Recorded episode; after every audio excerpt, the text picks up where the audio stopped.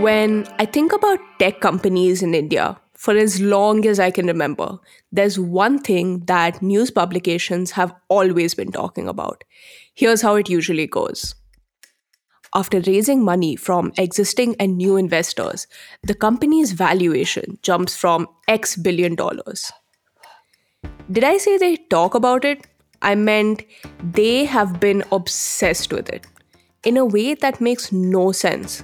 One day, I see a headline that says a company is valued at $1 billion. 2 weeks later, it's $2 billion. Then 6 months later, it's $10 billion. While headlines celebrate these valuations, there are also a lot of skeptics. People who basically say these valuations are just abstract numbers agreed upon by a very small group of private investors. For these skeptics, all of these billions of dollars raised don't really matter. The true test is public markets.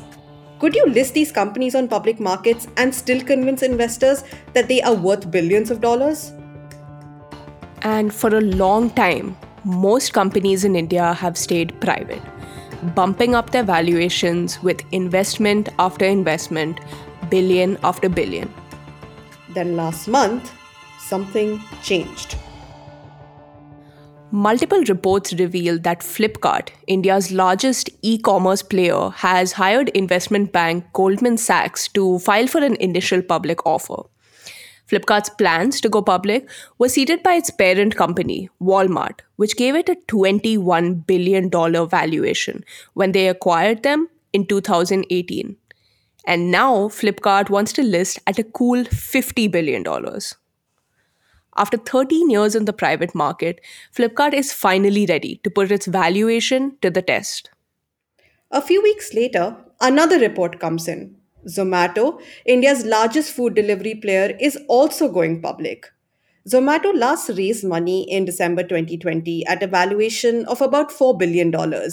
Now, it's apparently seeking a valuation of $8 to $9 billion in the public market. Two of India's biggest tech companies, both deciding to go public in the same year. This is a big deal, my friends.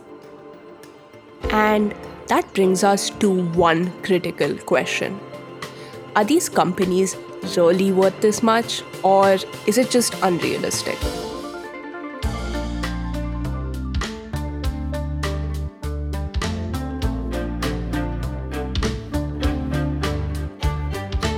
Hello and welcome to Unofficial Sources, a podcast by The Ken. I'm Anushka Shikara. I'm Olina Banerjee, and we're your hosts.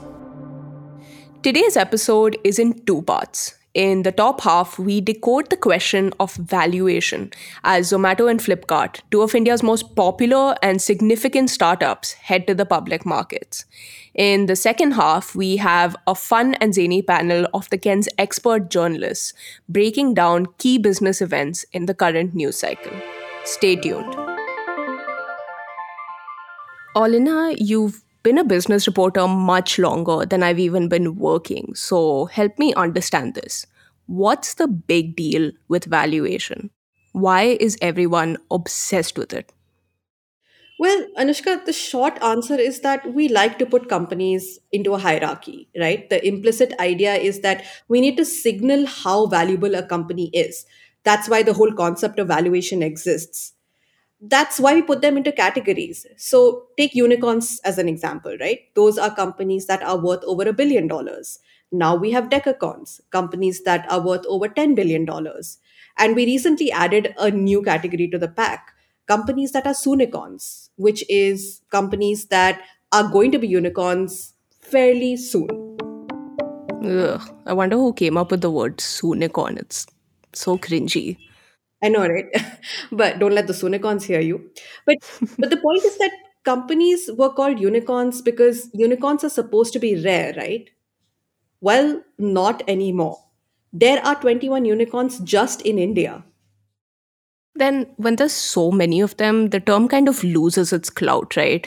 So, Olina, I think that if we need to understand why Flipkart and Zomato are worth all these billions of dollars, we need to understand how valuations are calculated exactly. I have an idea of who might be able to help. Okay, let's find out. Hi, I'm Praveen and I head product at The Ken. So the reason we're turning to you, PGK, is because you took a few courses on valuation in business school, right? Yes, Anushka, but that was a long time ago. But yes, I did take a few courses in valuation in B school. So I'm guessing you know a little bit about how all this works. Yes, but the most important thing to understand about valuation is that unlike other areas of finance, like say accounting, valuation isn't something that has an objective truth. It can be a little subjective depending on the way you look at it. So in some ways, it's more of an art rather than a science. But PGK, why is that the case, right? Valuation can be just based on cut and dry numbers. It can be based on past performance of a company. I mean, what is the ambiguity about? Yes, Olina, one way to look at it is through past performance of companies. But that method is sometimes incomplete, especially for companies that are in growth stages. So that means that their past performance isn't really an indicator of how they're going to dominate or the true value of the company. My favorite example of how I want to talk about valuation is this example that's given by Ashwath Damodaran, who is a professor at NYU. And he's basically called as the dean of valuation. Like if you think about valuation, he's probably the preeminent expert in the world. And what he tells his students in his class when they come in for valuation is, one of the first questions he asks them is, are you fundamentally numbers people or are you story people? Typically, number people are those who like algebra and maths in high school, and story people are those who probably like things like, say, English or history or something like that. Yeah, I think I'm definitely a story person. I think I lean more towards the numbers, but not because I was good at algebra or math. Yeah, the more important thing to understand, Anushka and Olina, is that there isn't really a right answer. You can be a numbers person or you can be a story person, and both of them are fine. What Ashwath Damodaran really says is that it's really important to understand that both sides have their own ways of looking at the world. So typically numbers people look at this and say, you know what, the only way how you can estimate the value of a company is through the numbers. And stories are just like distractions. Similarly, the story people look at this and say, look, when you're predicting something into the future and about a value of a company that is like so small, story is all that matters. And looking at numbers does not tell you anything at all. So the really important thing to understand is that valuation is a marriage of both of these worlds. That means that if you're a number person, you have to understand and appreciate the value of stories and use that in order to get and look at something that's way into the future. Similarly, if you're a story person, you need numbers to ground you. Otherwise, you're just going to be spinning stories about things that are, you can just veer into fantasy land. Yeah, so as I said, I guess I'm definitely a story person. I mean, I don't invest or anything. I just started earning money. But I heard something once that resonated with me. And that's, at the end of the day, nobody can accurately predict how the market is going to work. So you should just invest in companies that you like and follow and use yourself. So to me, the story of the company influences how I feel about them, which in turn will decide whether I invest in them or not. Yeah, so, don't get me wrong. I love stories. I love history as well, right? But having been a business journalist for the last 3 years and covered edtech for a living, I can definitely see how things like revenue, burn rate, profitability are huge drivers for valuation. I cannot not pay attention to that. So let's do this. Let me go against my instinct and try to find out why and how exactly numbers are important to value a company. And inspired by you, Anushka, I'm going to do the opposite. I'm going to try and find out why the lore is critical to seeking valuation for a company. Okay, so I started looking at the numbers of Flipkart and Zomato, and here are a few things I found out. Basically, it's not that simple. Both Flipkart and Zomato are private companies, so they don't publish quarterly or annual reports. Instead, they make annual filings at the Ministry of Corporate Affairs, which is helpful, but also a little dated. Both companies last filed for the year ending March 2020. So while we know anecdotally that Flipkart and Zomato did well last year, and also during the pandemic, we don't know how well exactly. So I decided to approach this in a different way. And for that, I needed some help. Hi, I'm Nitin. I write and manage The Ken's daily newsletter, Beyond the First Order. Hey, Nitin. Thanks for joining us. So how do we look at it then? So what we can do is a little something called relative valuation, where we try comparing Flipkart and Zomato with companies just like them. It could be in India or globally. So now the obvious comparison for Flipkart in India is Amazon. Flipkart's been around for 13 years. Amazon's been around probably for 8 to 9 years. Despite this, Amazon's revenue is actually higher than that of Flipkart. And if you break down these numbers, they're actually saying a couple of things. That Flipkart is growing slower in India compared to Amazon, and I mean revenue growth, but also that Flipkart's costs are actually lower as compared to Amazon. Okay, so two questions pop into my mind with this. The first is, how slow is Flipkart's growth as compared to Amazon? Actually, not by much. So in the financial year 20, Amazon grew by 42% and Flipkart by 32%. Okay, so there's some difference, but not a huge amount. That's true. But you also have to remember that Flipkart is the smaller company here. And generally, if a bigger company grows faster than a smaller company, well, that's not great news for the smaller one. So what about costs then?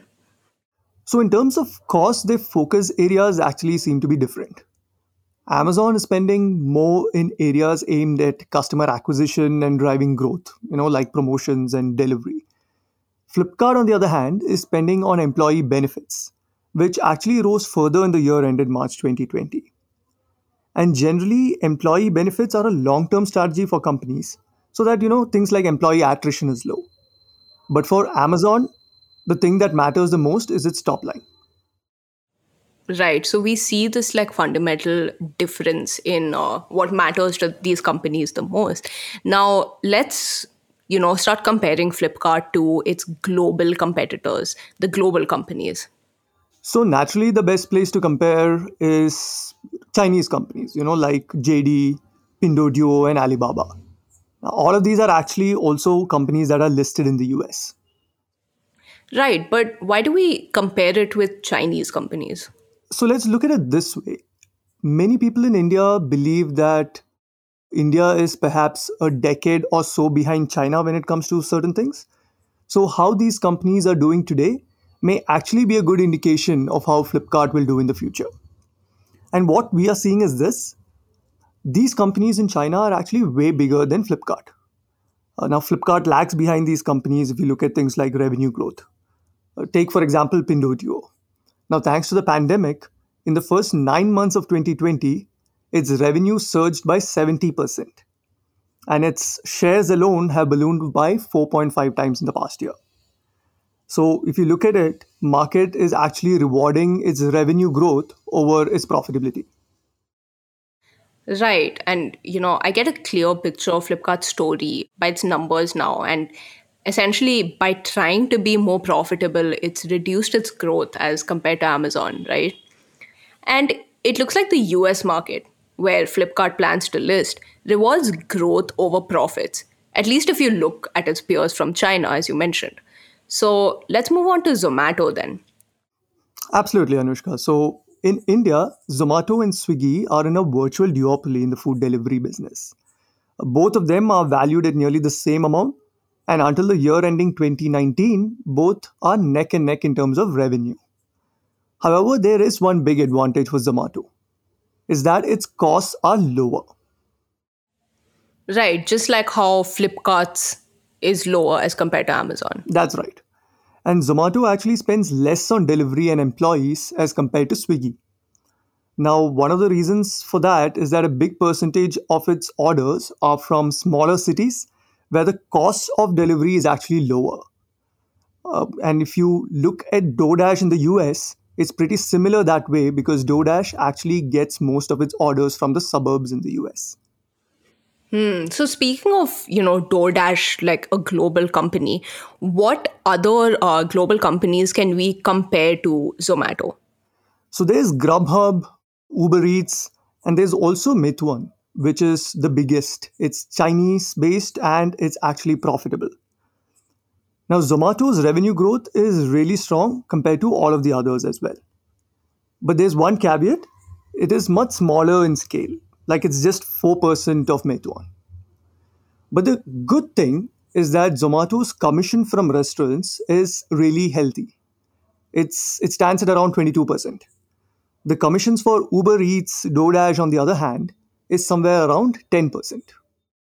Wow, that's less than half, compared to its competitors. So other than that, what else is working out for Zomato in terms of numbers? So when you're trying to gauge the extent of future potential growth, you often look at something called market penetration, or how many people are using the service. And if you look at online food delivery as a percentage of food service spend, you'll see that it's only 4%. And that number could be crucial. Now, there's also another big difference. Zomato plans to list in India. And in India, even the stock exchanges look at profitability by listing, unlike the US. So maybe even investors here will prefer profitability over growth. That's interesting to kind of get this whole picture. And, what will be even more interesting is to see how the investors will react and treat these companies once they finally go public. So I think that's definitely something for all of us and the listeners to look forward to. Yeah, just to give us like an overall picture, Nitin, I really appreciate you coming here. Thanks a lot for joining us. Thank you, Anushka. While Anushka figured out the numbers to analyze Flipkart and Zomato's valuations, I decided to look at something much more interesting. What's the story being told by these companies?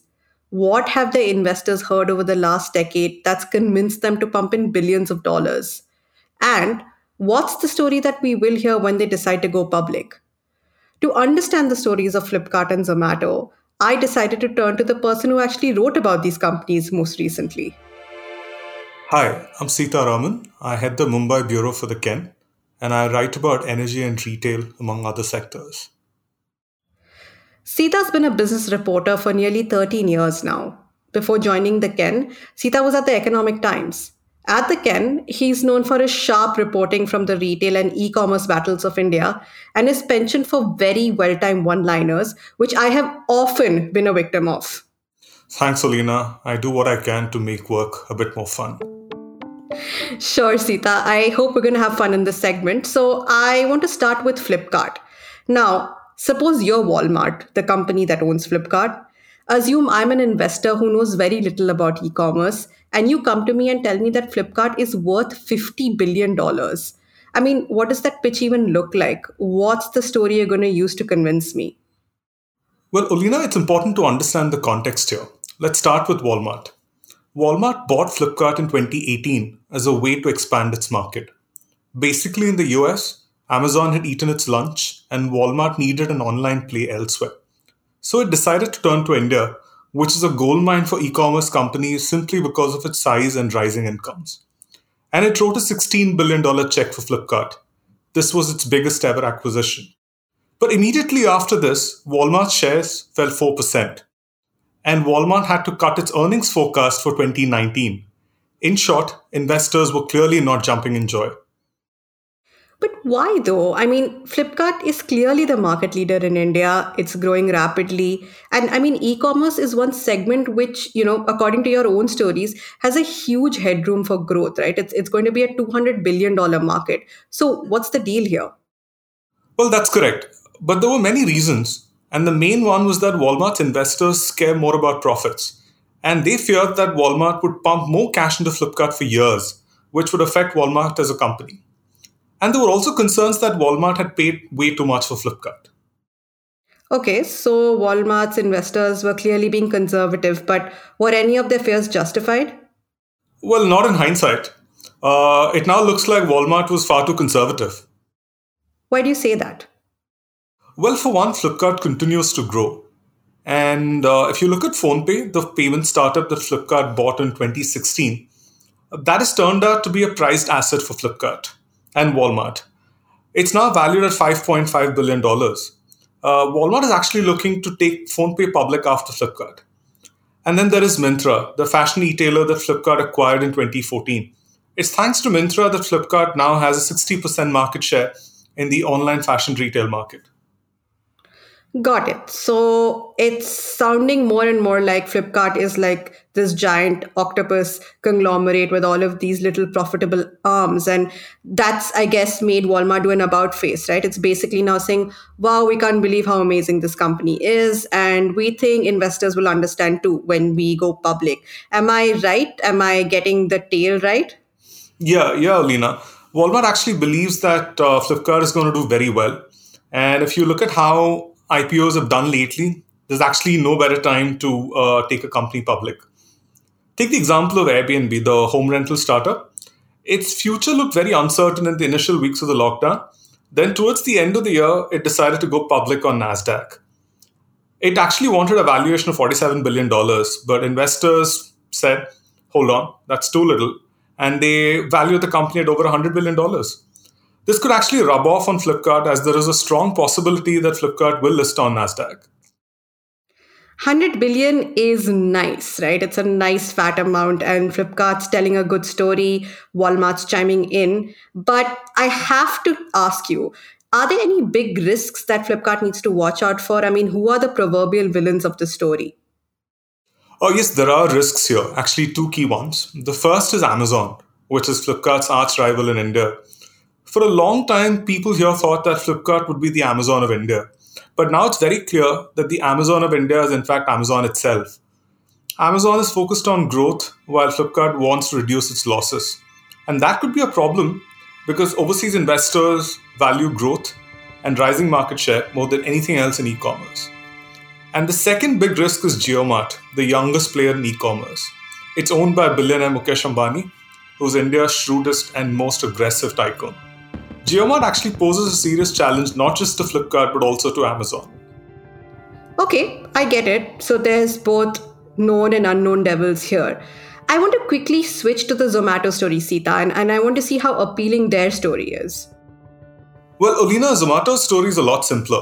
With people ordering in way more during the pandemic, food delivery has become really hot. Take DoorDash, the American food delivery startup. It actually managed to more than double its valuation to $38 billion in its IPO in December.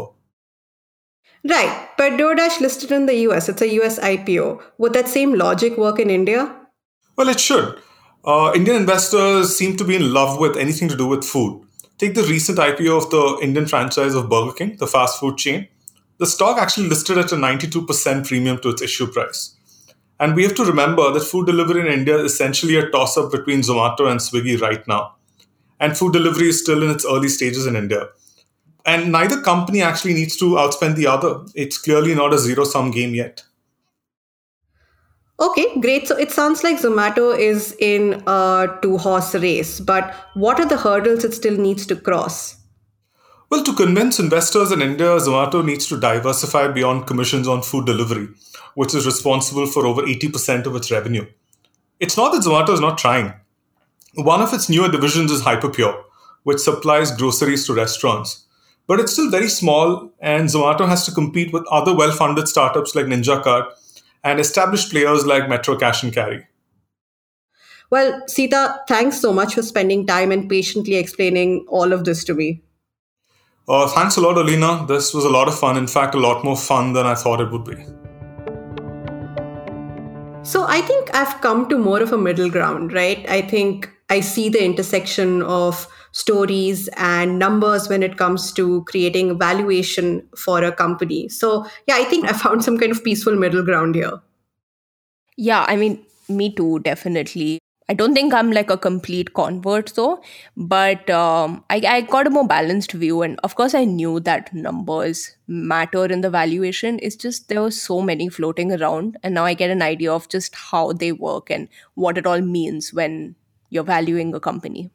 Right. But Anushka, here's the other interesting thing about this uber nerdy conversation we just had with three people, right? Flipkart and Zomato are essentially on opposite sides of the IPO spectrum, I realize. Zomato needs profitability for its Indian IPO, but it's actually been doubling down on growth. And Flipkart, on the other hand, which needs to get the conservative Walmart off its back and grow in terms of revenue, is actually more focused on cutting back costs.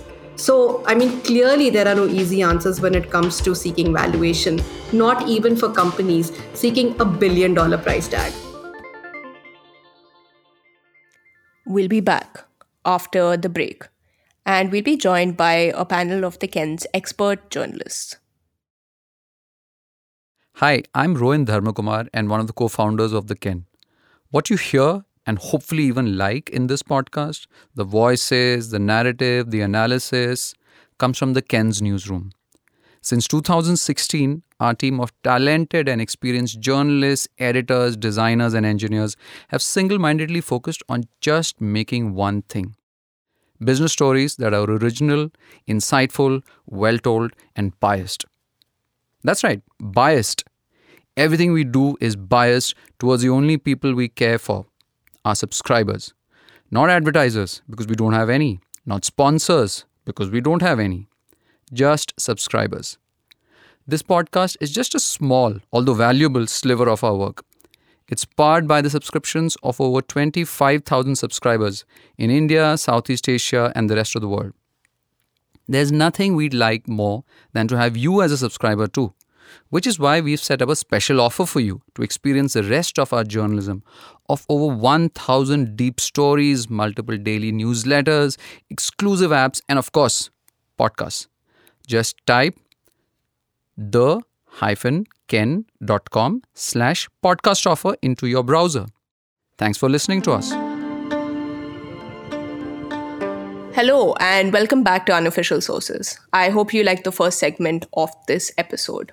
So for the second segment, I decided to come together with a few colleagues of mine. They're all recording in a studio in Bangalore, well socially distanced, and I'm taking socially distancing to a whole different level and I'm joining them remotely from Goa.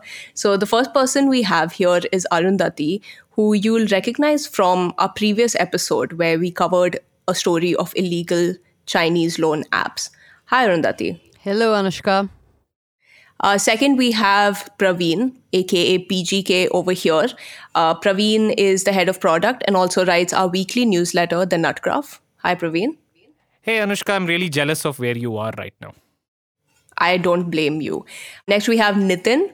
Nitin is kind of the go-to finance guy here at The Ken, and he writes and manages the daily newsletter Beyond the First Order. Hi, Nitin. Hey, Anushka. So you'll probably recognize PGK and Nitin's voices from the previous segment, and they've decided to come in here as well. And lastly, we have Rohin, the co-founder of The Ken.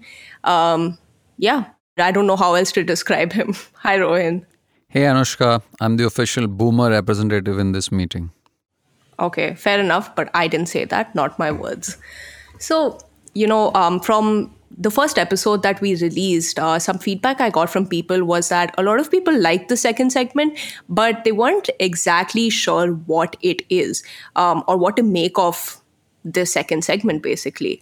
And can you guys help me in describing what exactly this is in our podcast? All right. So this segment, as I see it, as the official boomer representative, is like those post-movie credits at the end of a movie. Everyone knows that. What happens is when I go to watch a movie with our 11-year-old son, the movie gets over. And what does everyone do? Everybody gets up and leaves. Yeah, that's what I want to do. But he doesn't. He wants to watch the post-movie credits. Because it's interesting. You stay back. That's the best part. Exactly. Do you know that there are post-movie credits as well? I'm serious. Really? Yeah, I'm serious. Okay, let's not get carried away, right? So basically in this segment, we've all come together and I want to hear from everybody. We're going to discuss the most significant things that have happened in India over the past week. So I want to ask everybody what they think, in their opinion, is the most important story in business in India that has happened. So why don't we start with you first, Arundhati? What, according to you, is the important story you want to share? Okay, so Tata Group is in talks to buy 1MG and Big Basket. It's been in talks for a while now, but looks like things are moving on now, right? So Tata Group almost wants to spend $1.3 billion in buying Big Basket and take almost an 80% stake in the company. What is interesting about this is that it seems to be following the path laid by Jio. This actually sounds like a dinosaur trying to buy a rocket ship. You know, it just sounds so strange. Has anyone given 1 year back, imagine you could go back in a time machine, go to the CEO of Big Basket, go to the CEO of 1MG, which are fairly like new age companies, to go there and essentially say, hey, do you think that you'd want to sell to Tata Group? I don't think anybody would want to do that. I don't know why this is happening. Why do you say that, Praveen? Why wouldn't anyone want to sell to one of India's oldest and most storied and most prestigious conglomerates? I don't know. Think about it. Which is the last time that something like a Tata Group has taken something in the online space and done something with it? It hasn't even built anything. It hasn't acquired anything.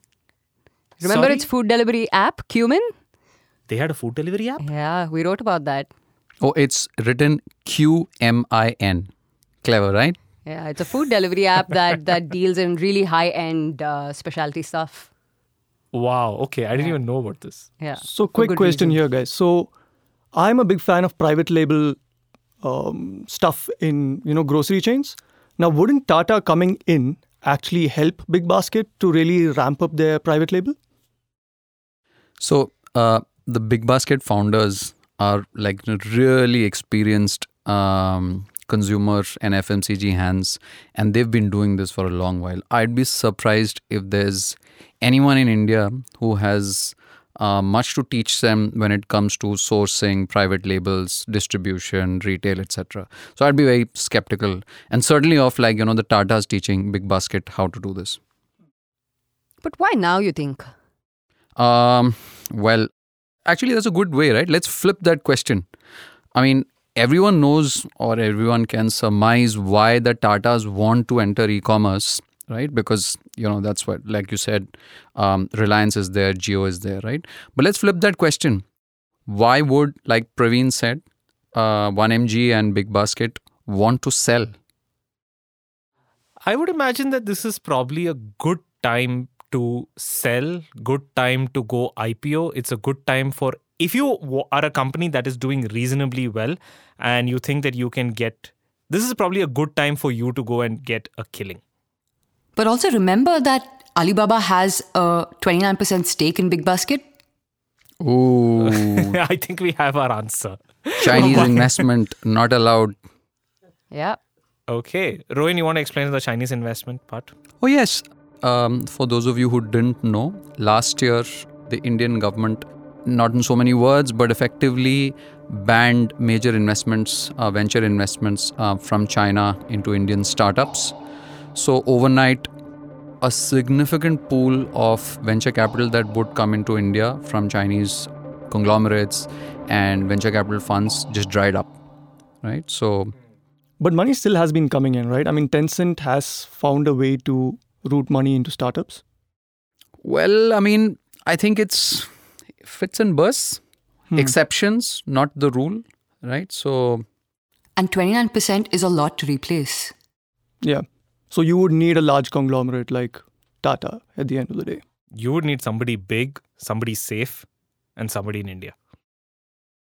Okay, then Rohin, now would you like to share what interesting business story you found from this week? Yes, I would.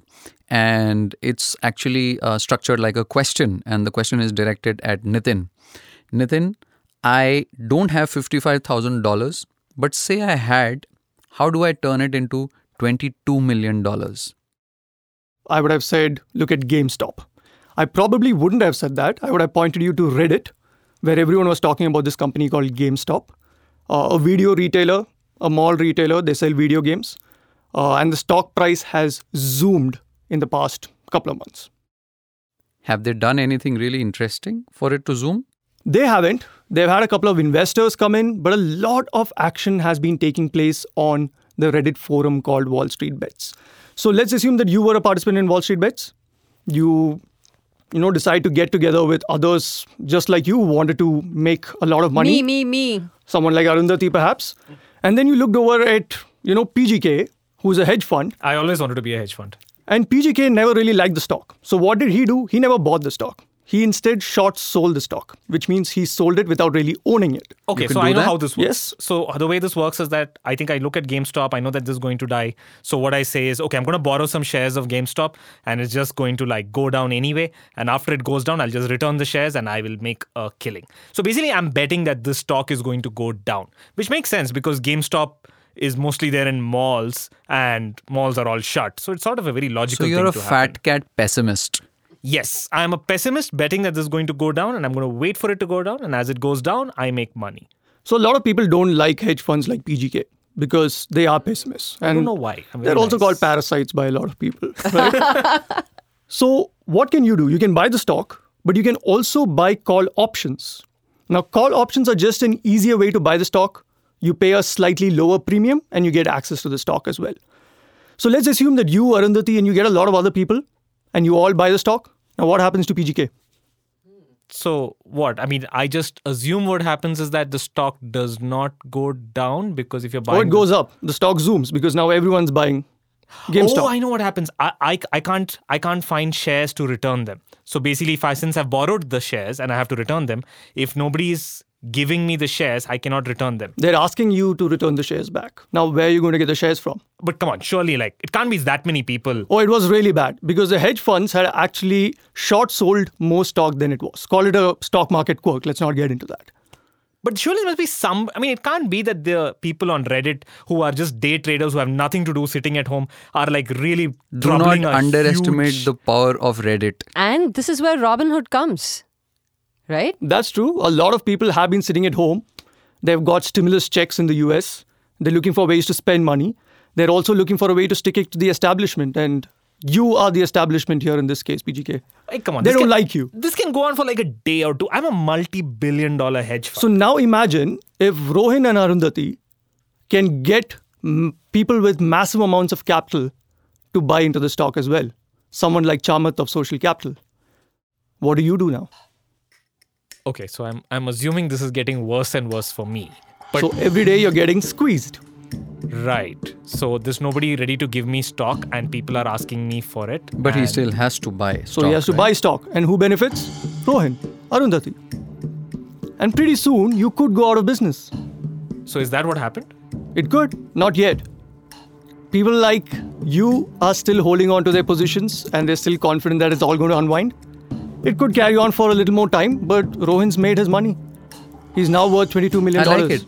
The common man who's an optimist sticks it to the fat cat pessimist and wins in the end. I like this story. Okay, so Praveen, would you like to share with us what important business story from the past week we can discuss? Yes, the most important business story from last week, according to me, was what's happening in the Karnataka High Court. So here's what happened. Amazon, which is India's largest online retailer, is fighting a case against the CCI, which is the competition regulator of India. The competition regulator is essentially telling Amazon, look, you're too dominant. We want to investigate you. You're doing... No, I don't think they say that. They said we want to investigate if you're too dominant. It's a question. We want to see if you are dominant. And Amazon said, no, you can't do that. Went to the Karnataka High Court, got a stay order. And the CCI said, hey, wait a minute. We can do that. We are the competition regulator. And now, right now, the Amazon lawyer is in the High Court explaining why the competition regulator should not be investigating them. But two interesting things came out in that. One, Amazon came in and said that these two companies, maybe you've heard of them, called Cloudtail and Appario, are actually third-party sellers and are treated like any other sellers and don't have any preference on their platform. Who here? But I like Cloudtail and Appario. So when I'm shopping on Amazon, that's my preferred choice. They got good ratings, I think. Exactly. And somehow I trust them. Yeah. But do you know who's behind Cloudtail and Appario and how they came about? I do know that the Catamaran Ventures by Infosys, Narayana Murthy, is there in the mix, but what's the history? That's right. Rohin, you want to tell us the history of... I think, when we talk about the history of these sellers, and I think it's important to understand that Amazon India is a marketplace where it doesn't sell anything by itself, right? And only third-party sellers, and these are third-party sellers. These are two of Amazon's largest third-party sellers. And why they came about is because one day the Indian government and its regulators woke up and said, hey, you know what? E-commerce platforms in India cannot sell stuff directly to consumers. They cannot hold inventory. So what would a Flipkart or an Amazon do?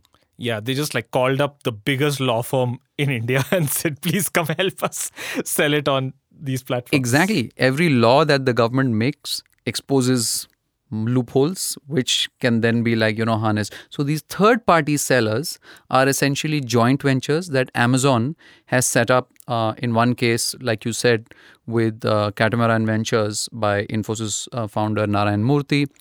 And the other one, Appario, is with the Putney family. Yeah, that's right. So why these names, Rohin? Good question. Cloudtail, Appario, I honestly don't know. No, I mean, what's behind the investors in? Why the choice of Infosys, Narayana Murthy and the Putney group? I think that's above my pay grade, but I would hazard that these are respectable names, and I'm sure Amazon saw a future where it would be asked about these entities. So it helps to have respectable families and investors on the other side. So it's payday for lawyers apparently, huh? It's always payday for lawyers. Yeah.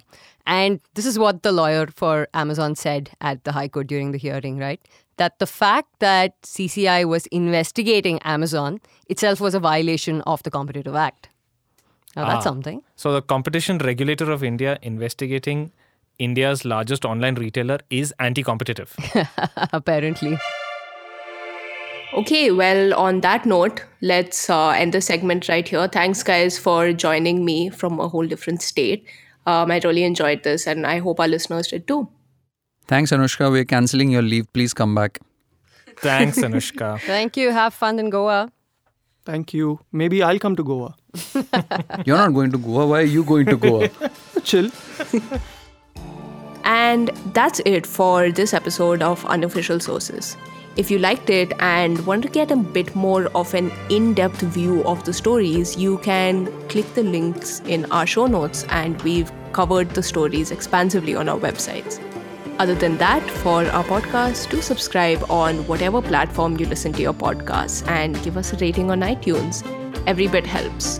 Reach out to us on Twitter if you have anything to add or you want to say something to us. We'll see you next time on Unofficial Sources.